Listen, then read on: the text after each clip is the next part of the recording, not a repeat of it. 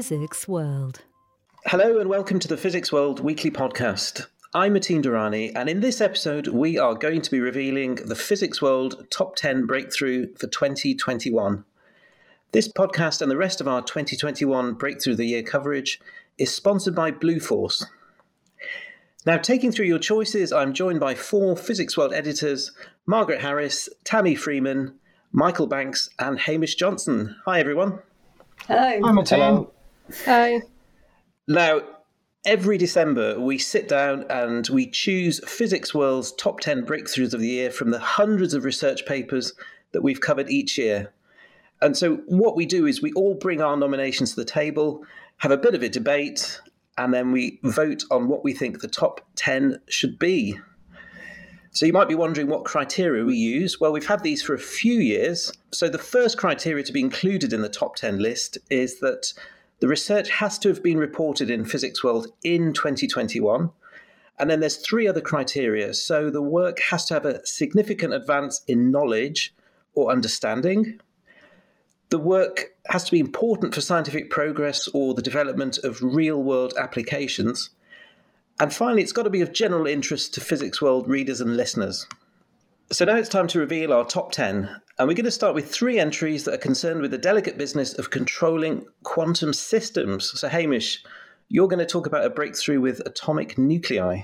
Hi, Matin. Yeah, that's right. Um, this is work that was done by Jörg Evers and colleagues at the Max Planck Institute for Nuclear Physics in Heidelberg and the Deutsche Elektron Synchrotron.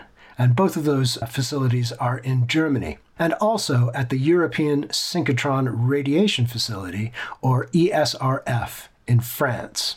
Now, Evers and colleagues are the first to achieve the quantum control of the states of an ensemble of nuclei, and in this case, it's an isotope of iron.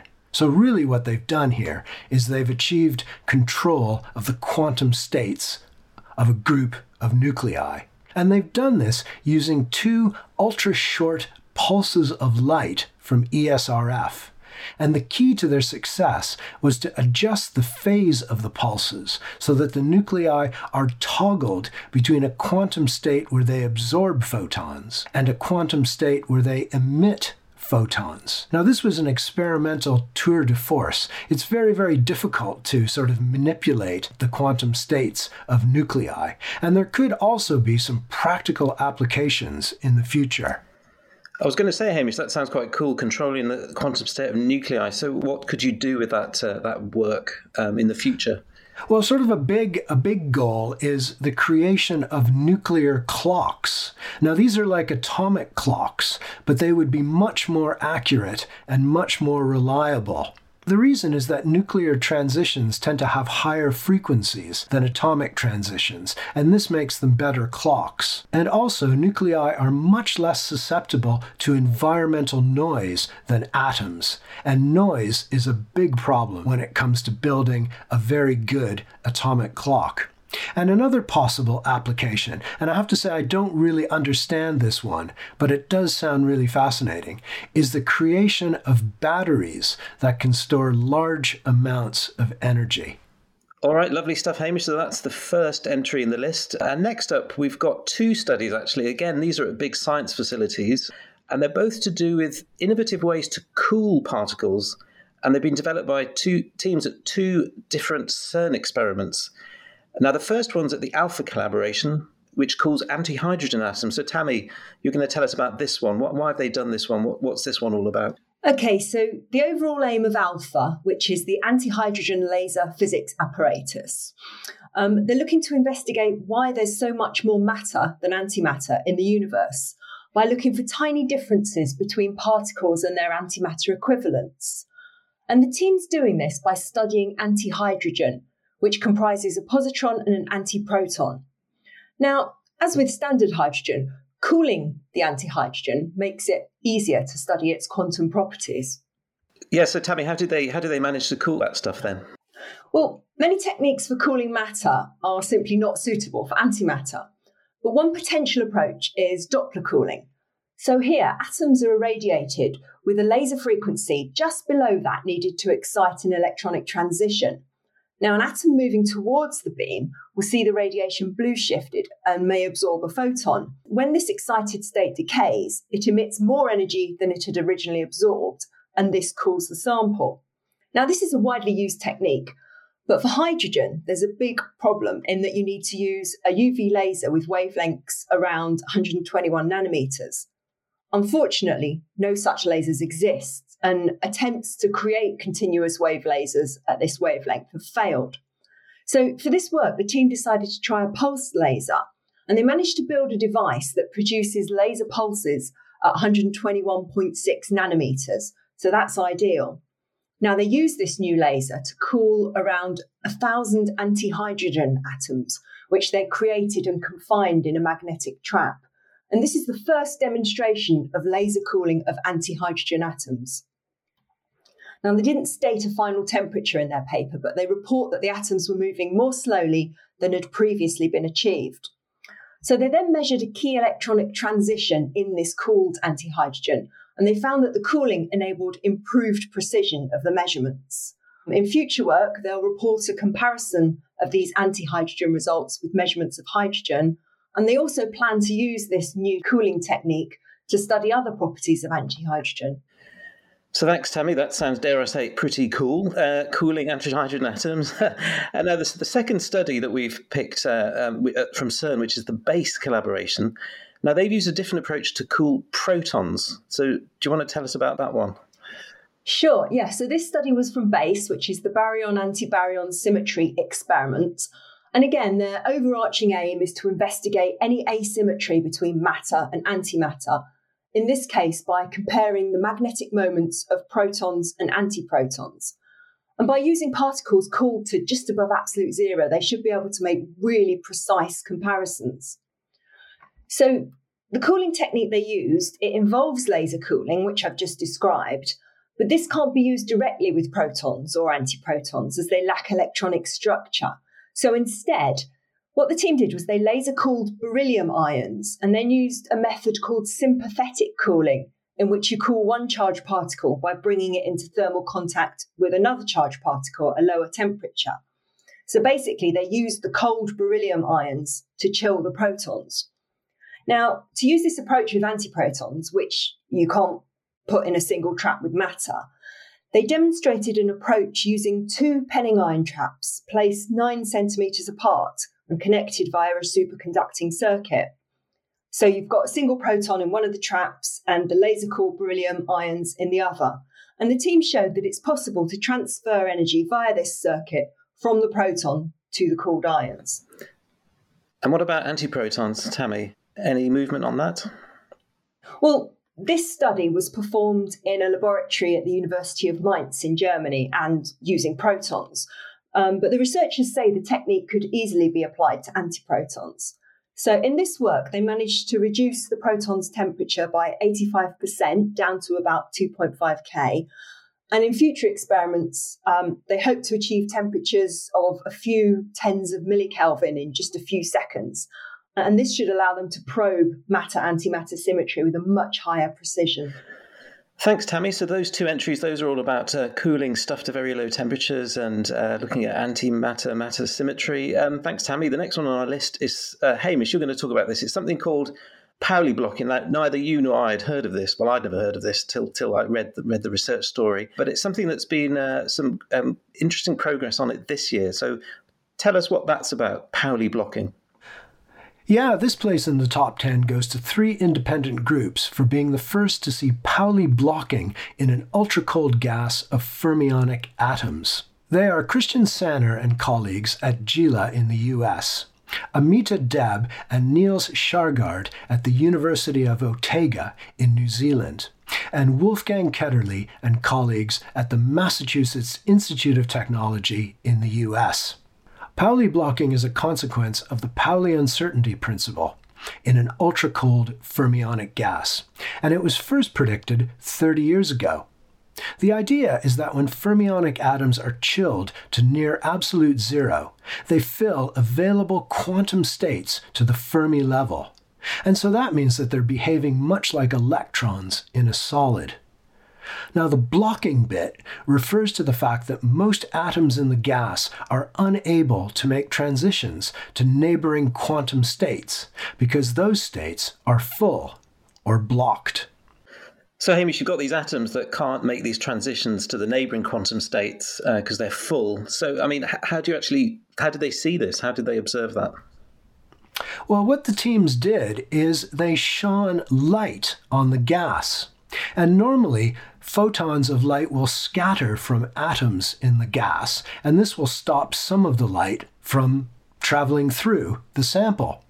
However, when the gas is cold enough for Pauli blocking, most of the atoms can't recoil from a photon because this involves a transition to a neighboring quantum state. And the upshot of this is that Pauli blocking causes the gas to become more transparent as it is cooled, because this scattering is suppressed. And that's exactly what the three teams saw.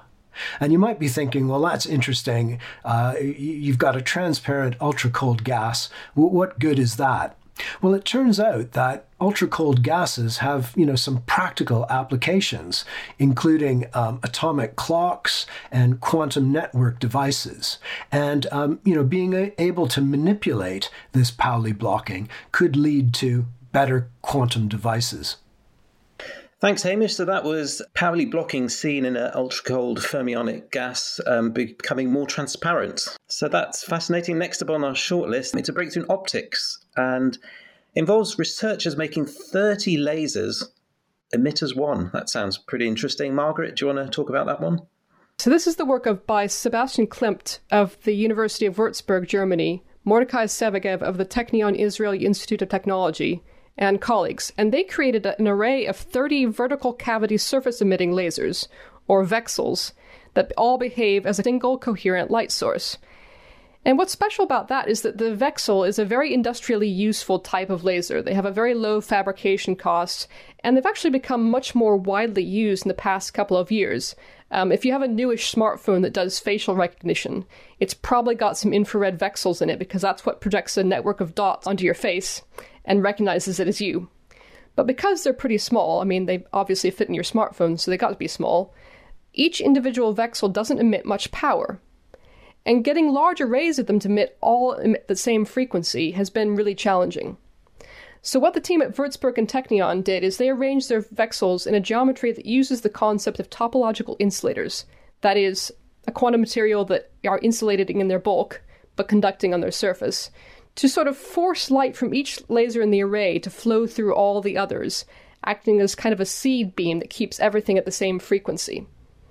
And the result of this is that the, their new design could be scaled up to incorporate, you know, hundreds of individual lasers, and this is something they're actively working on.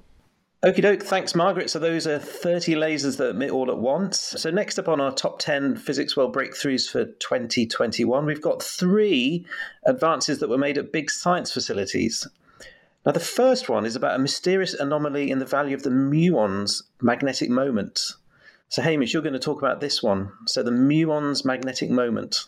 Yeah, that's right. So for, for the past decade, or uh, actually I think more than a decade, the, the measured value of the muon's magnetic moment has been it's significantly different from the theoretical value. And this is very exciting because it could point to new physics beyond the current standard model of particle physics. I mean, you know, I suppose this is how, how physics works, and particularly particle physics. Um, measurements are made, theories are drawn up, and if the two disagree, it's very exciting. It's very boring when uh, uh, an experiment agrees with theory. So we've known about this anomaly for a while, and now physicists working on the muon G-2 collaboration have made the best measurement yet of the muon's magnetic moment. And this measurement extends the statistical significance of the discrepancy with theory to 4.2 sigma. Now, that's not quite the 5 sigma that's required for a discovery in particle physics, but it'll certainly get theoretical physicists thinking about why theory and experiment differ. And who knows, this could lead to the discovery of some exciting new physics. Now, the team measured the muon's magnetic moment by storing the particles in a ring and then watching the moments rotate or precess in an applied magnetic field.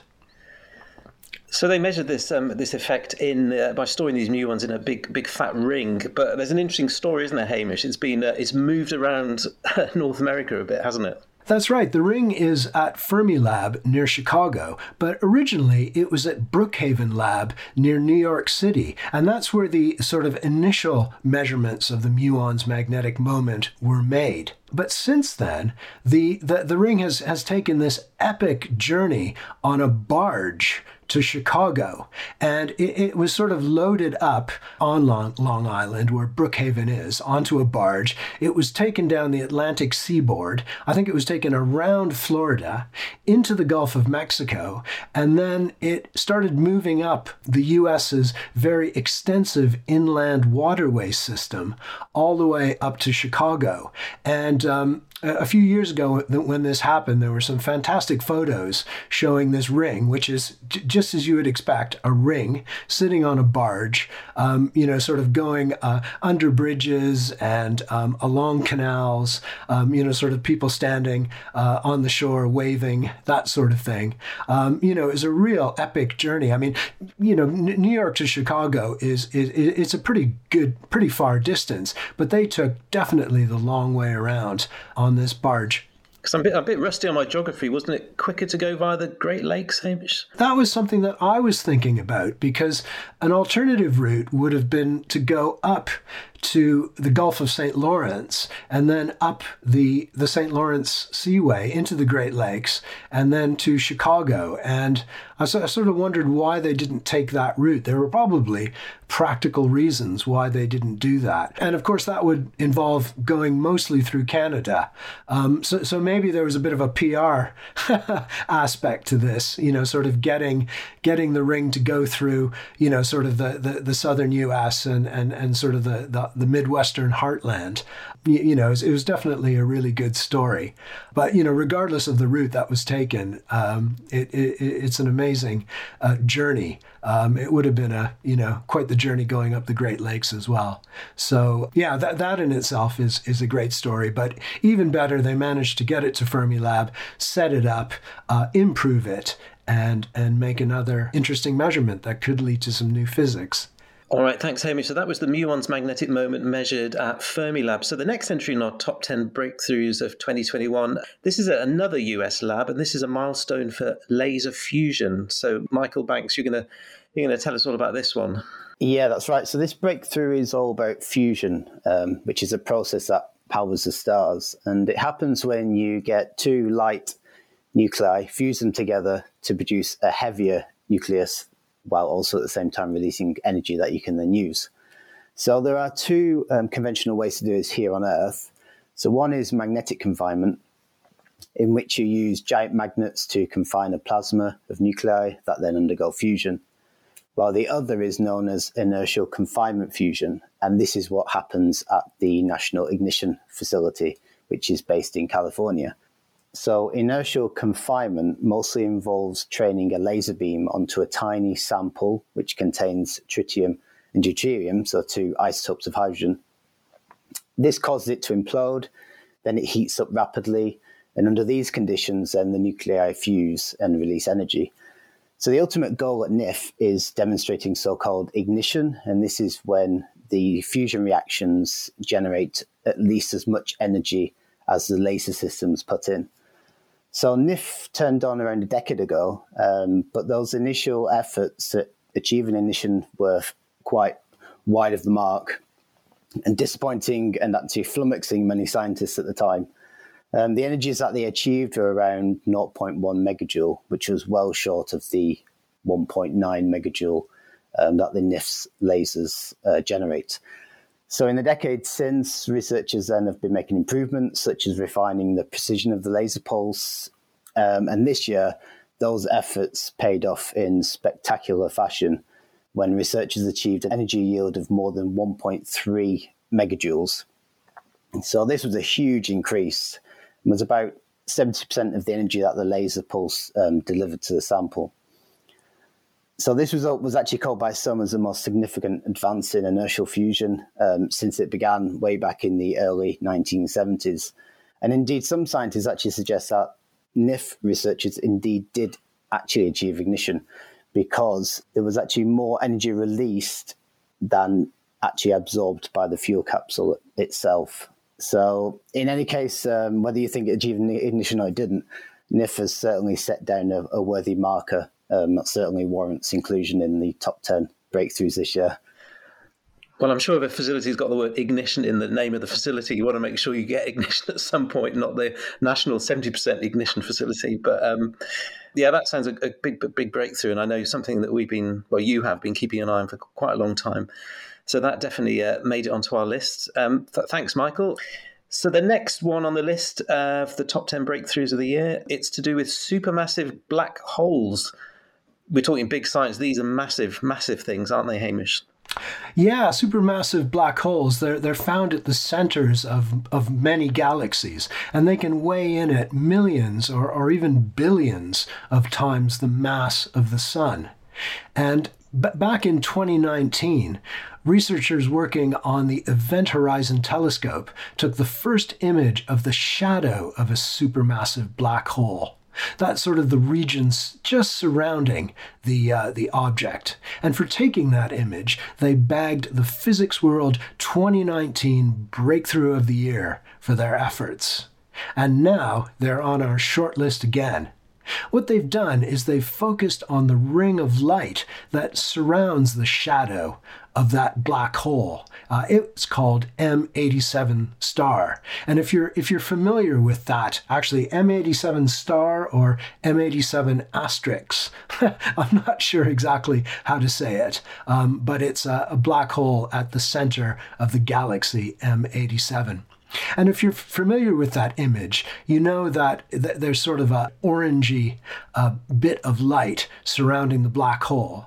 And what these researchers have done is um, they've created yet another iconic image that shows the, the polarization of the light in that ring.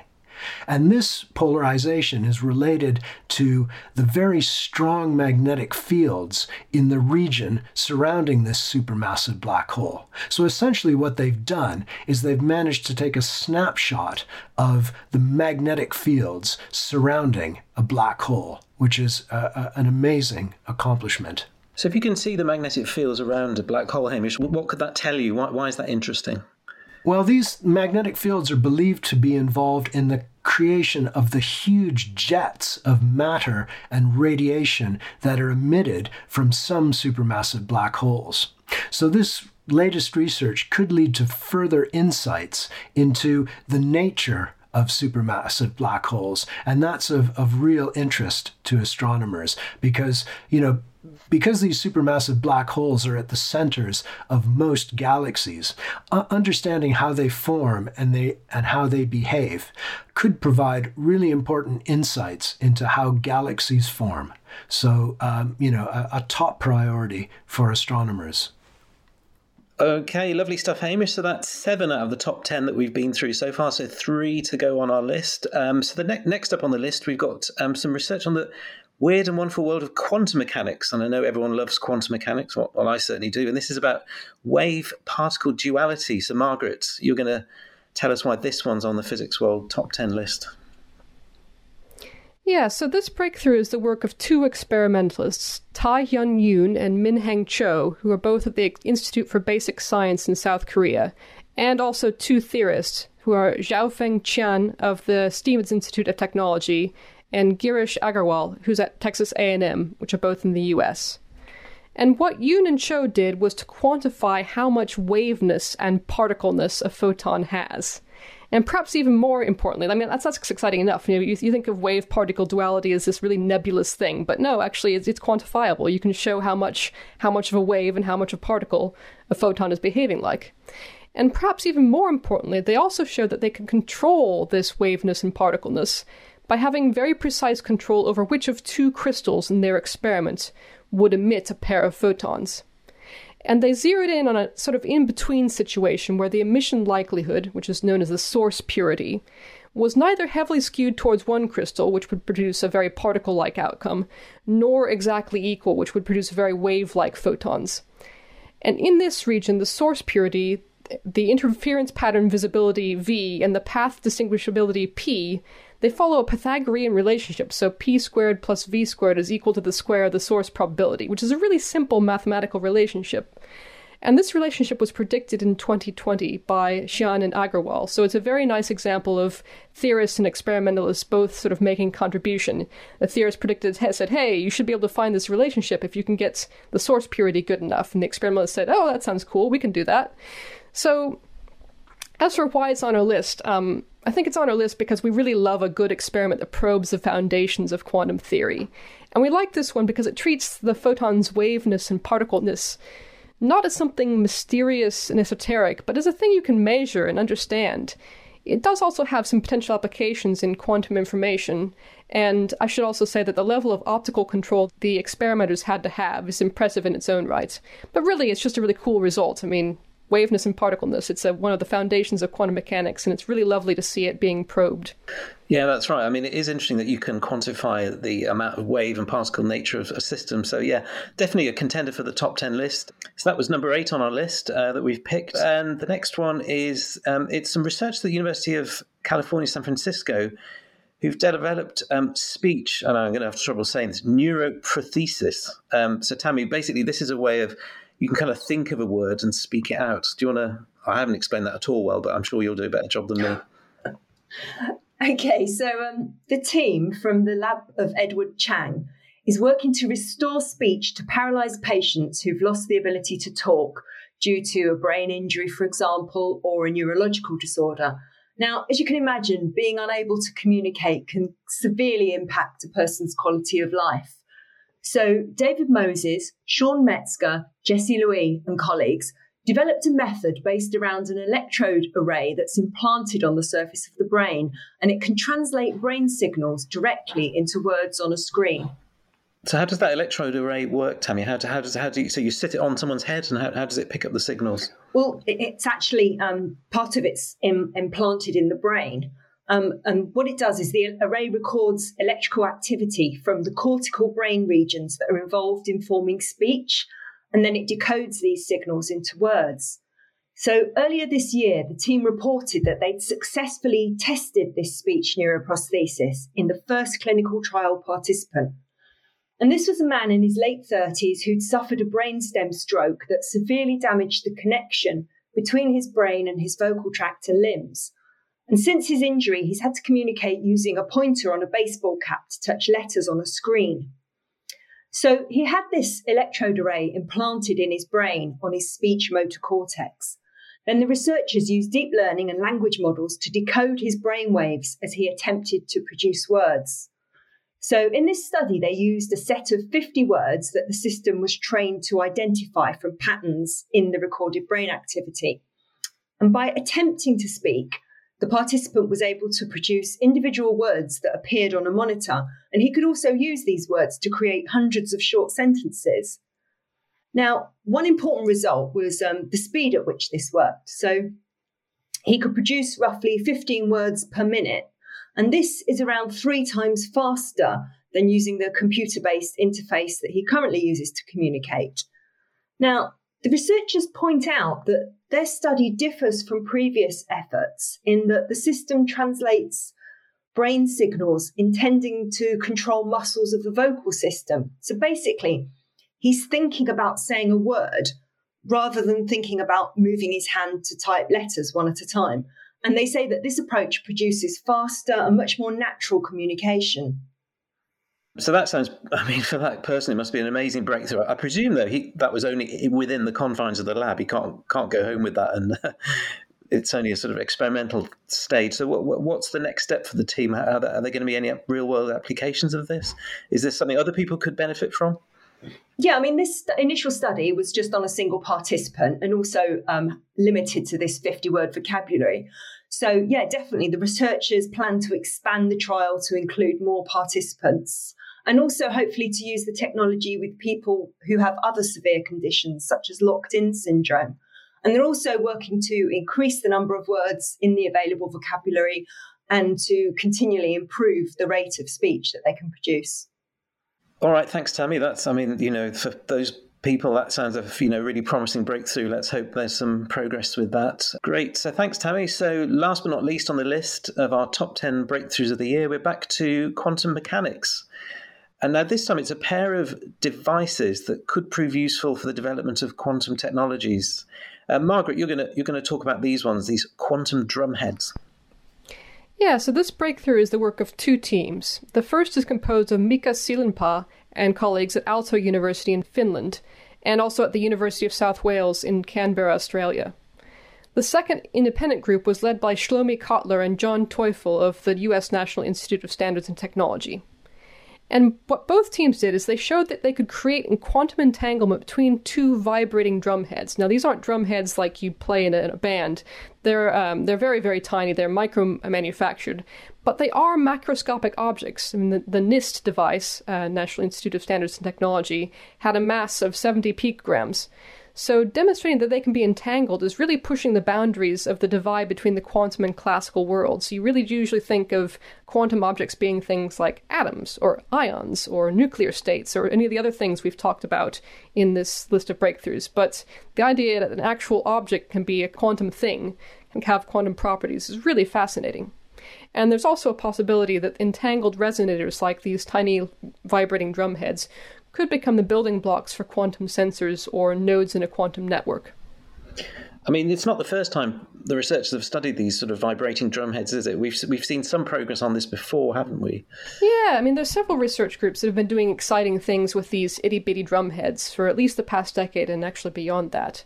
So in 2017, for example, members of the NIST team showed that they could cool one of these drumheads down to a few hundred microkelvin above absolute zero. And again, this is something you usually think of being able to do with atoms or ions or antihydrogen, for, for example. But this cooling it down to a few hundred microkelvin above absolute zero really limits it to vibrating at a single frequency. So there's been a lot of work that's gone into this this uh, sort of headline result of entangling two drumheads. Also, in, in 2016, members of the Aalto group used the same kind of drumhead to create a super sensitive detector from microwaves. So there are some other applications that groups like this are pursuing. I mean, going further back, you could say it's technically not the first time that macroscopic objects, when in big fat scare quotes, have been entangled. Physics World actually first made that claim clear back in 2001, which is before I was on the magazine at least, when a group led by Eugene Polzik of the University of Aarhus in Denmark entangled two samples of cesium atoms. And that was a, really great result for the time, but with all due respect, I mean, the goalposts have moved a lot since then. So, although it's this result of entangling two vibrating drum heads, it's definitely part of a continuum. Um, I think there's a difference between atom clouds and an actual device that's been manufactured, you know, physically manufactured. And I think it really shows how researchers in this field are kind of pushing the boundaries. You know, is this quantum? Is this classical? Is this somewhere in between? What's where is actually is the boundary between an object that's quantum and classical? And it's clear now that the boundary is a lot closer to the world of everyday objects than we maybe thought it was, even as much as ten years ago. So thanks, Margaret, for that. And uh, that's the end of the list of the top 10 breakthroughs in physics for 2021. And I hope you'd agree that they re- represent a wide range of outstanding physics research. Um, so stay tuned to the Physics World website because on Tuesday, the 14th of December, we'll be announcing which one of those top 10 is our breakthrough of the year. And it's been a difficult choice, hasn't it, Margaret? Yes, it has. Um, we went back and forth over a lot of different possibilities, even just for the top 10 list. Um, there are many other results this year that we reported on that got at least one vote from some of our editorial team. So it's already a fantastic achievement to to be on this list of, of 10. And we, you notice we actually did squeeze a couple of extra results because we had competing groups who had done similar research that we've managed to squeeze in. Um, so yeah, so even even getting onto the, the short list of, of 10 is an amazing achievement. And we're all very excited about talking about the the breakthrough, the the top uh, result next week. And it's no secret to reveal that it was a pretty close run thing between two of the entries. So, uh, anyway, stay tuned for next week. And I'm afraid that's all we've got time for on this week's podcast, which is sponsored by Bluefors. So, thanks again to my colleagues Tami Freeman, Michael Banks, Margaret Harris, and Hamish Johnston for joining me today. And a special thanks to our producer, Fred Isles. So thanks for listening, and do join us again next week for the Physics World Breakthrough of the Year.